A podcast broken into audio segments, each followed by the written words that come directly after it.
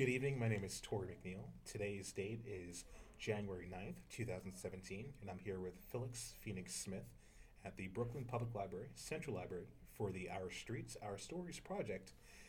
So, Phyllis, tell us about 2016.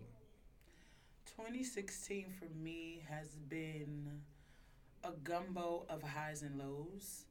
Um, I think 2016 actually for me, um, I kind of feel guilty saying this, has been a pretty decent year. I will say that it has led to a lot of growth in me. I recently just turned 31, which is like right over the hill of 30. I feel like a lot of clarity can come um, when you turn 30. And um, I've been just gaining a lot of insight and new insight on things that I probably was adamant about. And this is kind of like a point of introspection where um, some of my opinions and some of my ideas and some of the things I perceived one way have been totally like questioned, or maybe I'm just questioning within myself. But a lot of growth has happened um, in realization of myself and the relationships that I have in my life as well. So, um, what are three things that about 2016 that you would change? Uh, I would change how I responded emotionally to certain events that made me angry. Um, I would have told myself to expect less from people, not necessarily in a negative aspect, but kind of not holding people as high in regards. Um, and also, I kind of feel like 2016 for many people was a year of confusion. There were a lot of different ideas and things being thrown out where there were actually no real facts to it, and kind of like people just feeding off of media hype and and misleading information. So if I could change like people having control over social media or media outlets where they can control people's um, ideas of how they perceive things, I wish I could change that. I would change my expectations for people, and I would change how I responded emotionally to some transactions I've had. Can you talk about what your life was like growing up in Brooklyn? Oh, my life was very interesting. Um, I grew up to in a middle income family home, but because we were not taught how to resourcefully save money or make money, we were still poor. Um, so kind of like growing up in a private house but not having food is kind of like a, a crazy kind of a conundrum and paradox. But in the midst of all of that, it was a I've had a very healthy childhood. I grew up on a very um, family orientated block. Um, I grew up in a very family orientated church. I actually grew up Roman Catholic, which is probably unorthodox for most um, African American females that that grow up in urban cities. Uh, most of them, most of the time, are either like Baptist or, you know, COGIC or something of that uh, religious orientation. But um, it was just a calibus of experiences and and I've always been proud to be of Brooklyn. I don't from Brooklyn. I don't. I think that kind of innately comes when you're born in Brooklyn. It is just like a sense of pride um, and affiliation. And even when you go other places in the world, when you say New York, it's one thing, but when you say Brooklyn, it's like a bigger response. Um, and I, I, you're just innately born with that kind of love for Brooklyn and those experiences. I went to school, public school in Bed Stuy, even though I was born in Crown Heights, because my mother wanted me to have a certain type of education. So I went to PS 21, which is still um, at 31 one of the best schools in Brooklyn, New York. Um, and so there we were just taught culture. We were taught to be proud of ourselves. It was a very culturally diverse um, school, which was still very like limited in that in the 80s like early 90s um, i had an asian computer teacher. I had a, a, a white male um, art teacher. So i was just like really blessed to grow up in a family where they sort out situations where although i could have been boxed in by a certain lifestyle or a certain origin i was still exposed to different things culturally. So i was able to embrace things outside of my community as well. Can you talk about how 2016 changed your life? Oh, well, I'm a singer songwriter. Um, I was more of a songwriter, so to speak, if, if I had to be specific. I've been writing songs since uh, since 15, but I professionally began pursuing songwriting at 19. Um, and I many years I wrote many, many, many, many, many records, and I never really felt acknowledged. I always kind of felt used or kind of like, you know, something to make other people look good, but never really putting that input to, into myself. So for the last three or four years, I, I kind of contemplated creating a project for myself, which turned into an album and a film.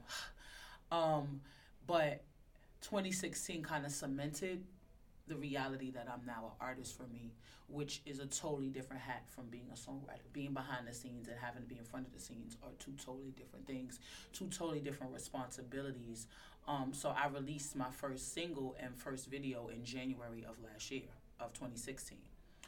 Um, and so that was really like the seal of my fate. It's like, you know, once you put that out there, you're either to flop, which is to not pick, take people seriously because you're not to be consistent, or you're to really like own your life and own what you're choosing to do. And 2016 for me was just a year of ownership, of really accepting what I had put forth and really following through and just seeing where it takes me and having expectations, but not to the point where they disappoint me, kind of just going with the punches. So um, if I had to define it, it would definitely be a year of ownership and just walking in what I feel my calling is. And uh, now, just to recap, what is something that you're looking forward in 2017? Um, 2017, I, I really honestly just would like to see the fruits of my labor from 2016. I don't want to say I have this major list of things I, I I expect, but I do have a list of things I hope for which is um, just expanding my brand. Part of my branding and, and why I was even interested in doing this interview is because I don't really feel like there's a strong sense of female representation in music from Brooklyn. There are not, I mean, the most major artists we could, anybody can really think of is Little Kim.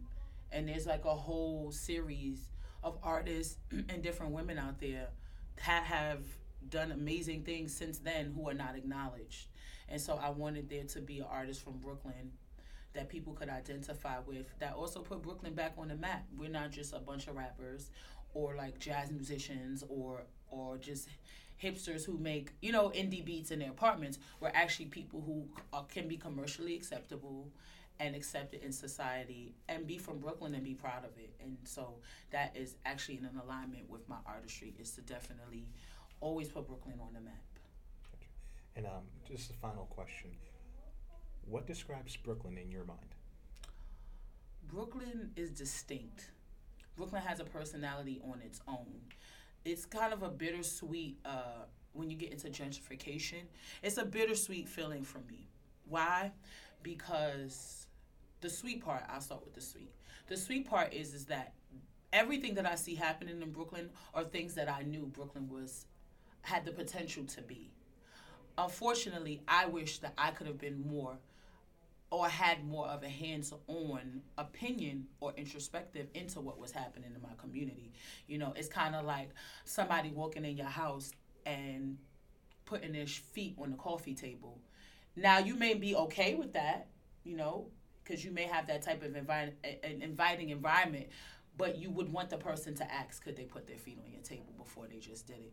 So that's kind of the bittersweet i feel in this it's kind of like i welcome you to sit on my couch and have a cup of coffee but you never asked me could you put your feet on my table? You kind of just did it. And so i kept i, I see the the evolution of brooklyn and it makes me smile but i don't i almost kind of feel displaced at a point as if I'm watching other people do something to something that belongs to me. And so um, I don't think most people are able to express it or verbalize it is more of a frustration. And I feel like everyone isn't responsible who comes into my community. They're not personally responsible for those feelings, but I also feel like silence is consent. And so if you're not saying something against it, then inadvertently you're for it. And so I think that that is uh, one of the things I feel about Brooklyn. Secondly, besides being distinct and evolving, I also feel like we're pioneers secretly of a lot of different things, styles, and ideas that end up um, tethering into other different areas or other different boroughs or even outside of New York. I just think Brooklyn, which is why when you say the word Brooklyn, it causes an emotion from people. Either it's positive or it's negative, but there is a distinct feeling when you say Brooklyn. Um, I also feel like we're misunderstood. Like even to this day, when you say things about Brooklyn, I work for a company, um, a bakery, and they have all these amazing locations in Manhattan, but they have none in Brooklyn. And I'm like, you know, with the Barclay Center and, and, and all the new buildings going up, there's still this like uh like dark cloud over Brooklyn where it's like, oh my God, it's the most dangerous place in the world and you can't even get off the train without getting robbed. And it's just like, no. You know, bad things happen everywhere. Bad things happen everywhere you can go. Something bad can happen. It has the potential of something bad happening. From the Bronx um, to Queens to Manhattan, if you're just in the wrong place at the wrong time, or somebody who's not in their right mind is around. You know what I mean? But I just would, I just want to see for 2017 and on, you know, slowly that stigma being uh, taken off for Brooklyn because we have so much to offer and so much to give back. Okay, so the time is now 4:24. Phyllis, uh, I thank you on behalf of the Brooklyn Pub- Public Library, and again, you have a great day now. You too.